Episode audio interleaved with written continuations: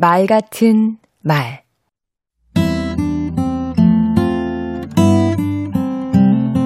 안녕하세요. 강원국입니다. 착한 사람 컴플렉스라는 게 있습니다.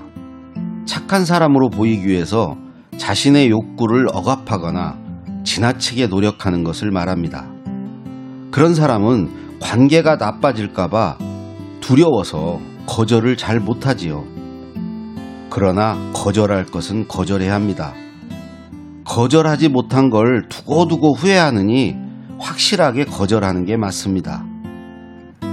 하지만 거절에도 기술이 필요합니다. 우선 자신을 믿고 부탁해 준 데 대해 감사하고 이야기를 끝까지 공들여서 듣습니다. 부탁하는 상황에 충분히 공감해 주는 것이지요.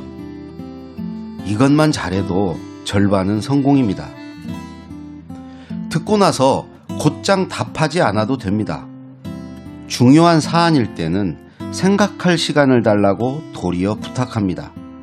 다만 과도한 기대감을 갖게 해서 희망 고문하는 일은 없어야 합니다. 거절할 때에는 이유를 분명하게 말해줘야 합니다. 그리고 그 이유를 자신에게서 찾으면 좋습니다. 내가 역량이 부족해서, 내가 그 사람을 잘 몰라서 부탁을 들어줄 수 없다. 이런 식으로 말이죠. 그래야 상대방이 덜 상처받을 수 있습니다. 또, 부탁한 사안과 부탁한 사람을 분리해야 합니다. 부탁을 거절한 것이지 당신이 싫거나 중요하지 않아서가 아니라는 점을 분명히 하는 겁니다. 대안을 제시해 주는 것도 좋습니다. 나는 들어주지 못하지만 누구를 만나보거나 이런 방법을 써보면 어떻겠냐고 역으로 제안하는 것이지요. 끝으로 들어주지 못한 데 대한 미안함과 안타까움을 거듭 표명합니다. 어쩌면 부탁의 수용 여부는 중요하지 않을 수 있습니다. 부탁받은 사람의 태도와 자세가 중요합니다.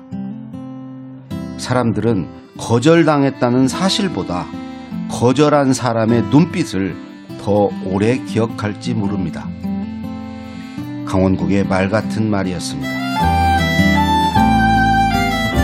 착한 사람이 되고 싶다면 잘 거절하세요. 정중한 거절, 좋은 거절로 대안을 만들고 관계를 보듬을 수도 있습니다.